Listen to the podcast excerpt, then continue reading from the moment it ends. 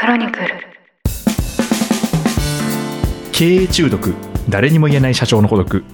この番組ではなかなか人に言うことができない社長の悩みについて語っていきながら大変だけどそれでも楽しい社長という仕事のありのままの姿をリスナーの皆さんにご紹介していきます。こんにちは、パーソナリティ務めます、エッグファード株式会社代表の徳安俊です。よろしくお願いします。同じくパーソナリティを務めます音声プロデューサーの野村貴文です経営中毒シーズン2第26回です。よろしくお願いします。ます。前回はですね社長にとっての決算の話でしたね。ですね。はい。これはなかなか社長にならないとね、わからない部分もあり、上場企業はまた市場に対して説明する責任もあれば、はい。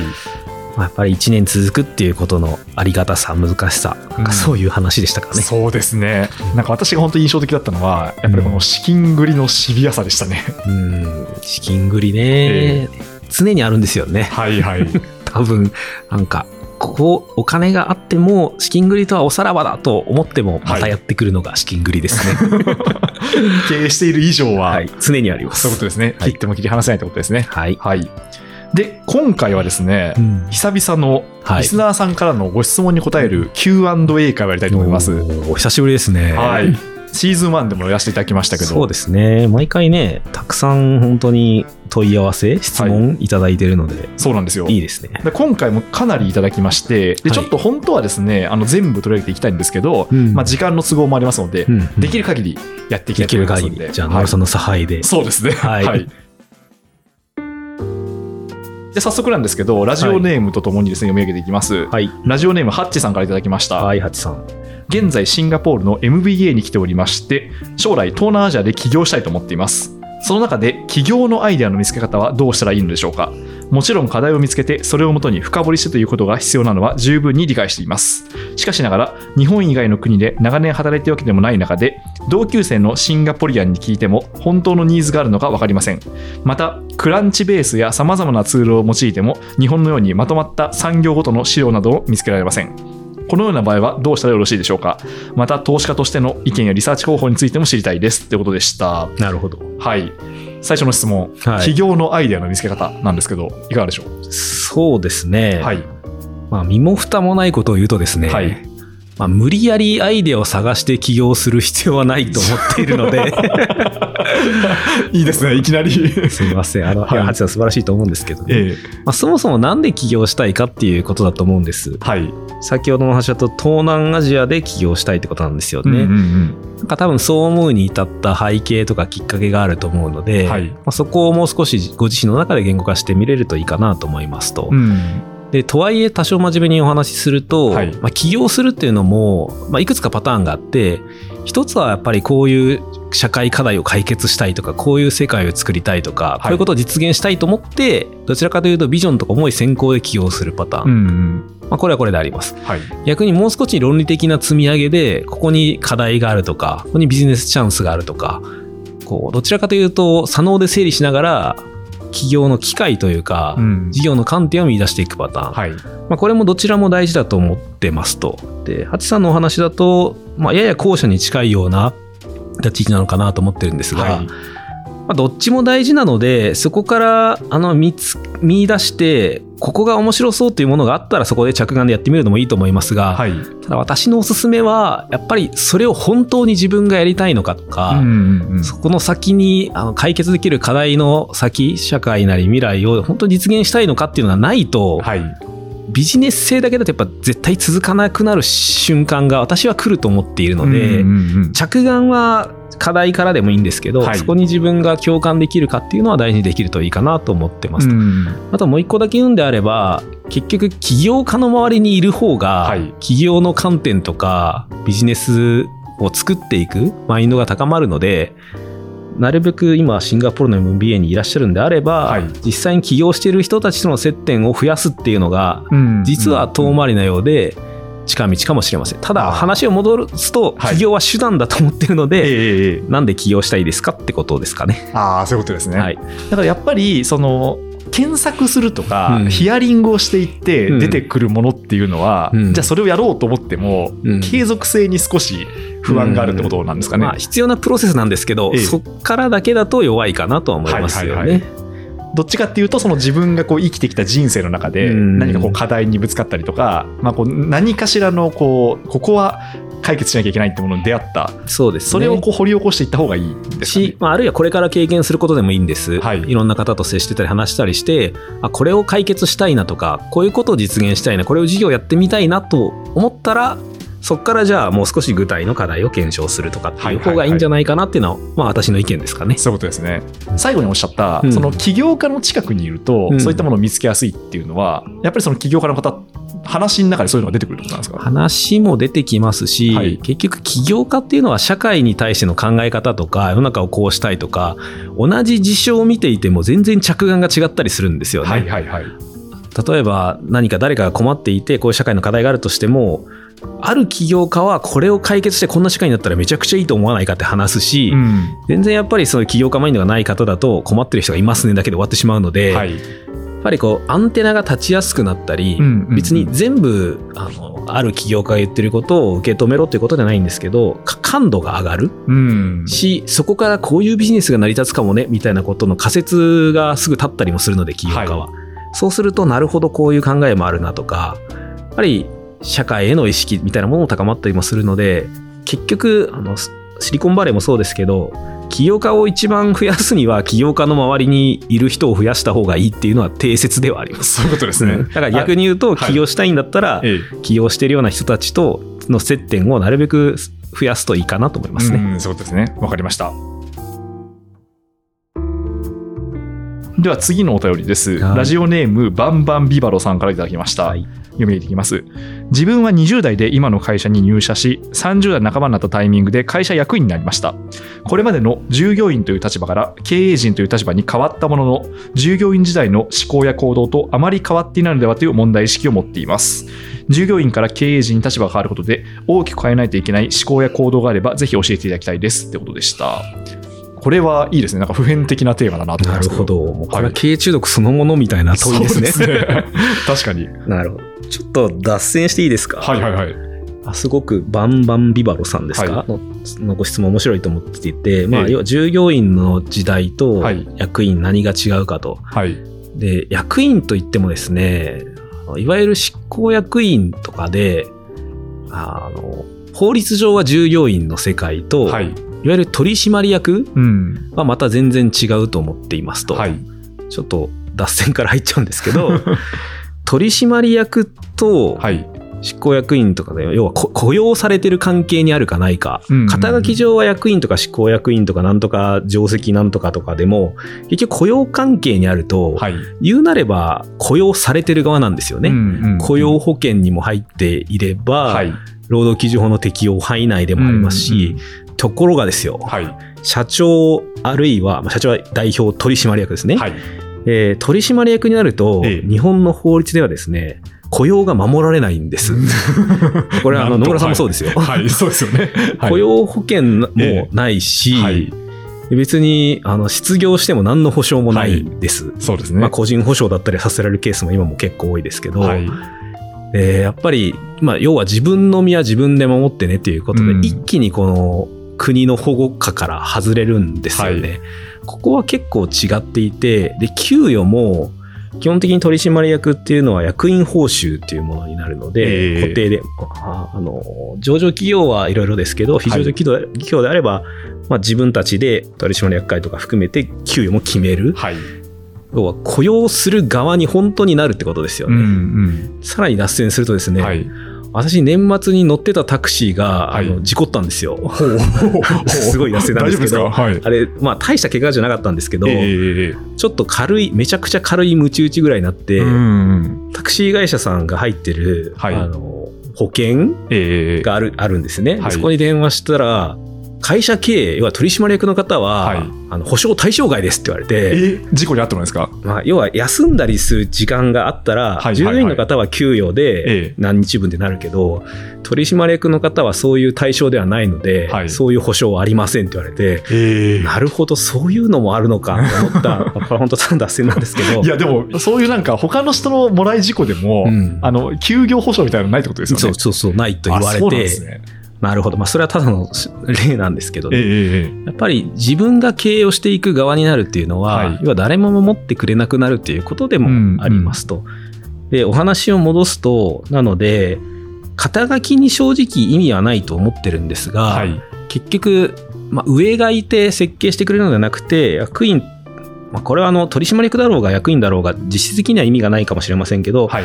経営する側になるのであればやっぱりあの実際に自分がこの会社を作っていくはい。支えていくそれはお金面でも人面でも、まあ、事業面でも、うん。そういう観点がやっぱ非常に大事ですよね上の指示を遂行している管理職ではもうないっていうことだとは思いますけどね。そういうことですね。うんだからもう、あの、労働基準法の外になるっていうのは、まあ、一個の多分象徴的なうん出来事だと思うんですけど、もう自分の責任において、うんまあ、リソース配分っていうのも決定できる代わりに、あの、結果も引き受けると。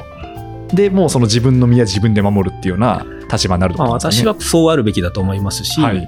経営というのは会社の未来を描いて作っていく存在なので、うんうん。一部の部分的業務の遂行ではないんですよね。はいはいはい。その過去の延長今の最適化ではなく未来を描いて実現していくために自分に何が求められるのか、うんうんあとはリソースがないとかっていうこともあるんですけど、はい。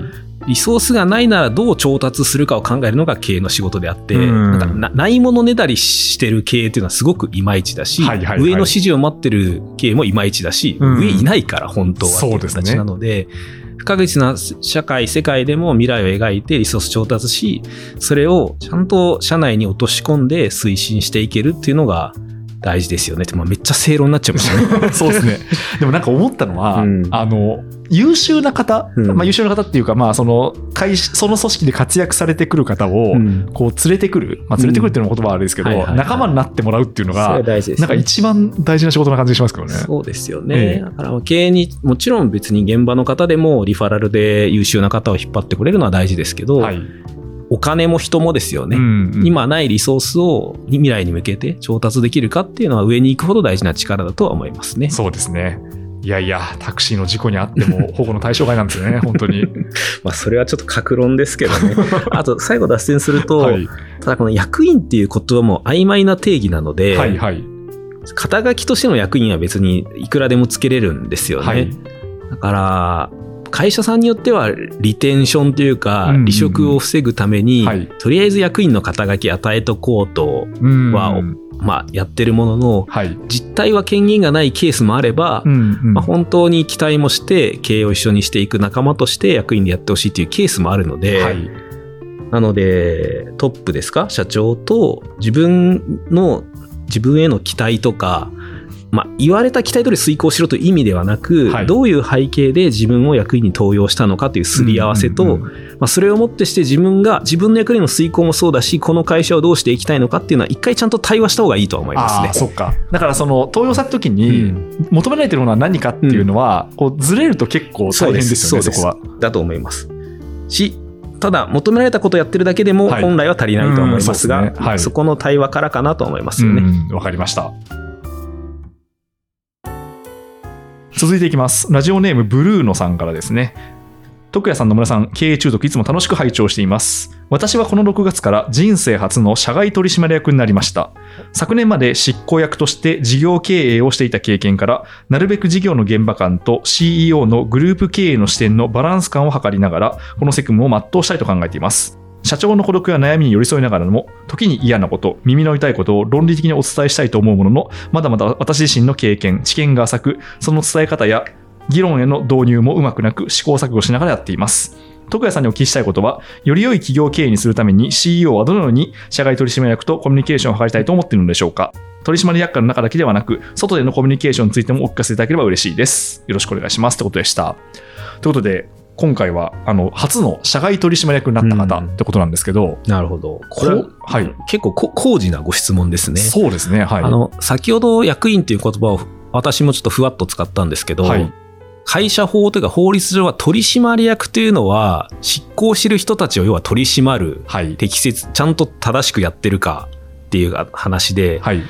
えー役員も含めて執行してる人というのは、まあ、じ実務を動かしてる人なんですよね。ええでこの緊張関係によって経営を適切に保つというのは、いわゆるガバナンスです。はい。それが取締役と執行役というのの分離というものなんですよね。はいはいはい難しくなっちゃいましたね。うんうんで、まあ、今回でいくと、社外取締役ということなので、うんはい。でこれは社長の本音と、建前論でいろんなパターンがあって、はいはい。なので先ほどの原則にのっとれば社外取締役というのは社外からその会社の経営陣執行の責任を担っている人たちがちゃんとやってるかというのをはい取り締まる立場なんです、本来は。うんうんうんただ、はい。実際はシャンシャンというか、はいはいはい。飾り取締役になってる会社もえー実際は結構多くて、はい。要は社長の全部に取締役からいろいろ質問があってですね、はいあれやこれやって説明するのはもう大変なので、ええまあ、取締役会で、まあ、大体あのイエスと言ってもらえればいいやというはい。前提で人選してるケースもあります、とは言わないですよ、うんうんうん。言えないんですけど、っていうケースもあれば本当に自分たちの経営が適切かちゃんとモニタリングもして正しくないものについては適切に意見も欲しいし取締役会でちゃんと議論をしたいというパターンの社外取締役もあるので、はい。これはまず社長ないし現経営陣とちゃんと話をした方がいいというか、どういう前提で社外取締役に、まあ、選定というか選ばれてるのかっていうのをはい合わすところからがスタートかなと思います。そうですね。うん。え、これちなみになんですけど、はい。あの、あなたには、シャンシャンを期待してますよってこう言われるもんなんですか？まあ、そうは言わないにしても、えそういうニュアンスですよね。えはいはいはい。我々がやっていくことを後ろから見守って援護射撃してもらえたら嬉しいですって。はいはいはい。キャラクターも含めええて、大体まあ分かりますよね。それ厳しく言う人は常に厳しく言うし、はいはい。優しいというか頑張ってねっていうタイプの方はそんなにどこにも言わないので、うんうん多分選んでる側もそういう前提で選んでるとは思いますそういう。ことですね。本来はそのちゃんと適切に突っ込んでくれる方を選ぶのがせ制度というかこの取締役の意味なんですけどね。うんはい。でもすごい思ったのは、うんまあ、この方は多分その執行役、去年まで執行役なんで、うんその内部のこともだいぶお分かりかと思うんですけど、うん基本的には社外取締役なんで、社外ですもんね。社外ですよね。だから、その中の方よりも知識というか、うんその辺の状況って見えないもの多いじゃないですか。うん。うんんそうすると、そのどういう価値の出し方を、これ一般論としてはうん期待されてるもんなんですかね。社外取締役の意味というのは、はい社外なので、要は客観性が高いんですよ。はいはい。要は社内にいると何が当たり前で何が正しいか分かりにくいところをうんうん客観的に見て本当にそうなのか、はい。まあ、もう少しと意思決定基準だったり、まあ、あるいは会社の描く将来だったり、はい。みたいな、あの、一個一個のこれがいいか悪いかというよりは、経営のあり方とか判断の仕方とか、うんうんうんまあ、リスク管理のあり方とか、あり方についてはい適切に、まあ、正すというか、モニタリングするのが、やっぱり社外取りの本来の意味ではあります。うんうんので、そこからだと思いますよね。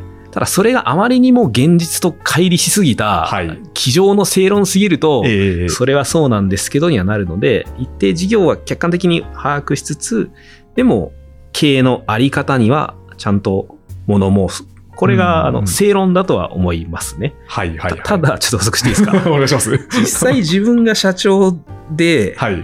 言われるとですね、ええ。どう思うと思います？あの、いや、それはあなた知らないでしょ、現場のことをっていうふうに。ね、ええあと、すまあ、そりゃそうなんですけど、それできれば苦労ないんですわ、みたいな話に。なっちゃうので、ええ。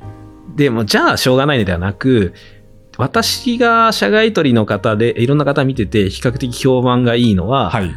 その社長だったり経営陣の人となりとか考えとかその会社の DNA みたいなことは理解はすると、はいはいはい。まあ要はちゃんとあの分かろうとはする姿勢はあった上で、うんうん。ただ一方でその分かろうとすることと経営として正しいかどうかは別の問題なので、はい。か経営者の社長のことも事業のことも会社の経営の経営も成り立っあり成り立ちも理解した上で、でも経営としてはこうじゃないかっていうのをちゃんと、要は、う右脳とか感情面では理解はしようとするものの、うんうん。ちゃんと左脳で適切に正しく言うと。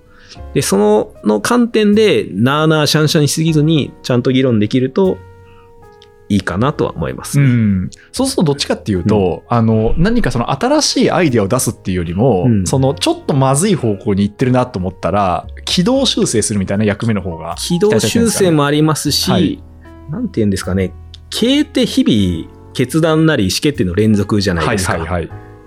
なので、影響の大きい決断とか考え方とか、ええあるいはもっと言うと経営チームの蘇生の仕方とか、はい。インパクトが大きいところにちゃんと目を向けて、うん。正すなり意見するっていうことだとは思います。それが、あの、こっちの方向に行ったらまずいなと思ったら、それを正すもふもちろん含まれてはいるんですけど、何でもブレーキかけるとか、補正するだけではないっていうのが、難しいとこですうよ。ん。でも、この、えっ、と、ブルーノさんですか？はい。やっぱり耳の痛いこともちゃんと伝えようとされてるという、さっきの質問だとある、やっぱこの姿勢はすごく大事で、うん。受け入れてもらえないと意味がないので、そこはただちゃんと背景を、経営だったり社長のことは理解しながら、はい。まあ、言い方、伝え方はうまくやれるとなおいいかなとは思います。そういうことですね。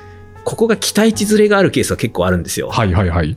経営者社長としてはそこまでは求めてないですみたいな話でうんうんうん選ばれちゃったから頑張って言うと、はいもうだんだん情報を出さないようにするみたいになると何のための社外取締役なんだってやっぱなっちゃうので、はいはい目線合わせ大事ですね。そうですね、確かに。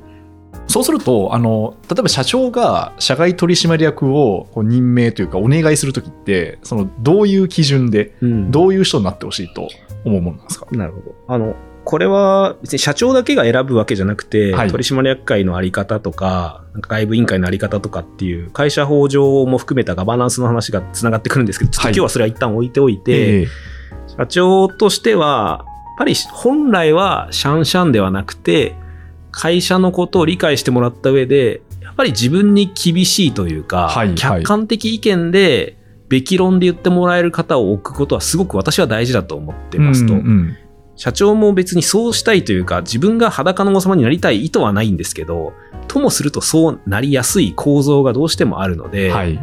なのでそれを正してもらう。で、あとはそれをできるだけ多面的に捉えてもらった方がいいので、社外取締役なり、まあ別に社外に限らないですけどね、取締役の選定においては、やっぱり同じような観点の人ばっかり置くのではなくて、やはり多面的にこの人はこういう観点から、別の取締社外取りの方はまた別の観点から、で、どちらも非常に客観的で違う視点で鋭い意見をもらえるようなチームを蘇生できると、これは非常に強いとは思いますうよね。これはむでも現実難しくて、はいはいはい。大体みんなそうやって耳の痛いことを、えこれ社長よく言うんですよ。な何でも正しいと思ったから言ってくださいと。社員にもですね、ええ耳の痛いことを歓迎だよって言うんですけど、あんま言われると機嫌悪くなったりするのが、え まあ、これはねこれは。正直社長の器です。ええ本当にそれを受け止めて改善できる社長なり、はい。取締役、経営陣のあり方は素晴らしいですが、まあ、そこは器によるかなと思いつつ、本来はやっぱりそういう健全にクリティカルに自己批判自己を批判してくれる人を置くのは大事だとは思いますね。うんそういうことですね。ただ、い最終意思決定だったり決断をしていくのは社長なんだとすれば、うんうんそれはあくまで貴重な意見として判断するけれども、まあ、あの人が言ったからねっていうふうになるのは最悪なので、はいはいそこはやっぱり最終責任は自分が負うんだという意思覚悟は必要です。うね。ん、あの社外取りのこの人が言ったからこういう意思決定をしましたっていうロジックは絶対そんなこと言う人はいないんですけど、はい。内心そう思ってる人もいますし、うん。っていうことですね。そういうことですね、はい。い、や奥が深い世界ですね。そうですね、はい。取締役のあり方とか、厄介のあり方とかっていうのは、あシャンシャンと実態がいろいろね、入り混じる世界なので、はいはい。これどんな大きい上場企業もそうですよ。根回しの世界がすごいあったり、はい脱線していいですか、はい。内容じゃなくて、俺は聞いてねえみたいな反対する方もやっぱ結構多いんおでー、そうなんですね。いやいや、それ議論するのが取締役会じゃないんでしたっけ？とかっていう話なんですけど、ええ。やっぱりそこは日本の会社はいろいろ実際あります。そういうことですね。でそういうのをちゃんと抜きで中身で議論できる方もいるし、うんうん。本来は別に、なんていうか、社内の方が上がっていって偉くなったら取締役っていうものでは本来はないんですけどね。うんうんうん。サラリーマンの出世レースの最終ゴールが取締役みたくなってる会社も現実多いですし、うん。役員の肩書きもね、何人いるねんみたいな、はいはいはいとにかく肩書きつけないとみたいな感じにしてるケースもあるので、やうんっぱ人数が多いと意思決定は遅くなるし、スピードもブレるので、大きい会社でも本当に重要な意思決定はかなり少ない人数でやってる会社もやっぱりありますよ。うんそういうことですね脱線しました。はい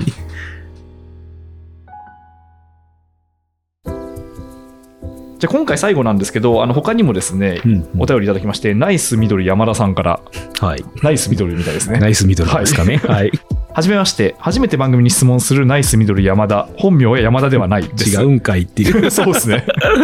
いつも徳也さんのこれって経営と関係あるんですかという言葉が好きなアラフォー男子です。確かにおっしゃってますね、これ。このような言葉が出るような話題、もっと身近に、例えば、徳安ナイトインみたいなイベントを不定期で開催する予定とかありませんか？上記、これって経営と関係あるんですか？と言ってほしい。野村さんを巻き込んで規模が大きすぎない程度のオフ会みたいなのを希望してます。ってことでした。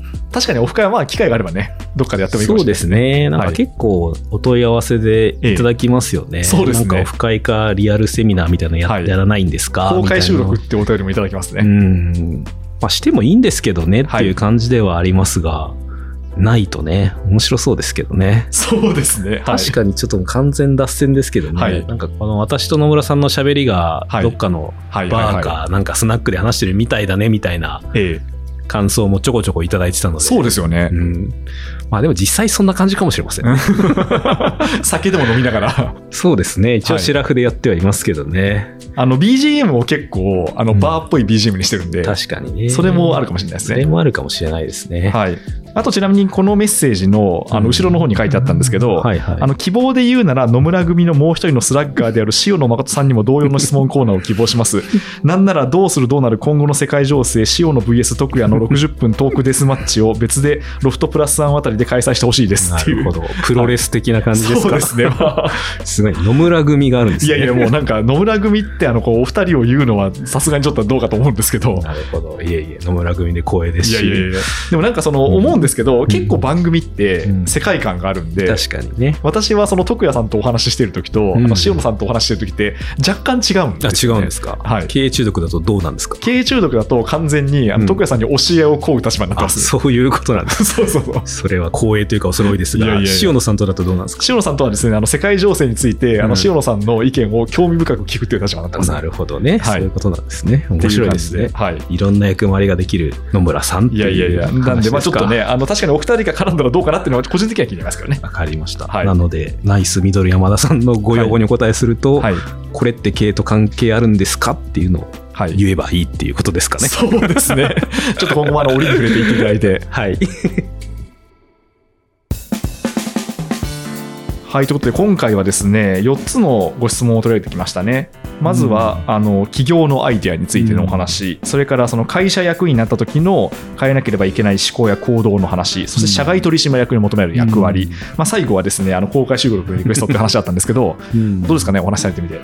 そうですね。やっぱり普段の番組だとどうしても私の当たり前ですけど一方通行というか野村さんとの対話の中でのお話になるので、まあ、こうやって直接ご質問いただければねいろいろお答えしたいなとは常に思っているので、はい。非常にありがたいですし、まあただどうしてもこのごいただいたご質問は理解できるもののどんな会社かとかどんな背景かがわからない中でにはなりますけどでも素晴らしいことですね。わざわざこうやってねご質問を寄せていただいて、うん。今後につなげようっていうマインドセットは本当に素晴らしいなと改めて思います。そうですね、本当にありがたいですね。うん。はい、なので、あの今回はその Q&A 会っていうのを、まあ、アナウンスしてやらせていただきましたけど、うん。あのメールもあのご用意しておりますので、うん。まあそちらにですね定期的にあの感想やあのご質問をいただければ、折に触れて取り上げられるかもしれませんので、ね、はいたくさんいただいてますけどね、本当は全部お答えしたいぐらいですが、それそうですねは野村さん次第という感じですかね。はい、次回もですねこの Q&A 会、引き続きやっていきたいと思いますので。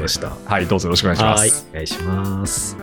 経営中毒、誰にも言えない社長の孤独、ここまでお聞きいただきましてありがとうございました。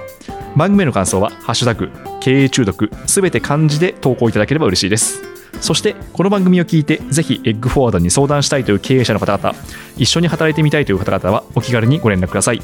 徳谷さんへの質問、感想なども大歓迎です。メールアドレスをご用意しております。info eggforward.co.jp info eggforward.co.jp です。番組の概要欄に記載がありますので、そちらをコピーしてお使いください。この番組は毎週1回配信されます。それでは次回もどうぞよろしくお願いいたします。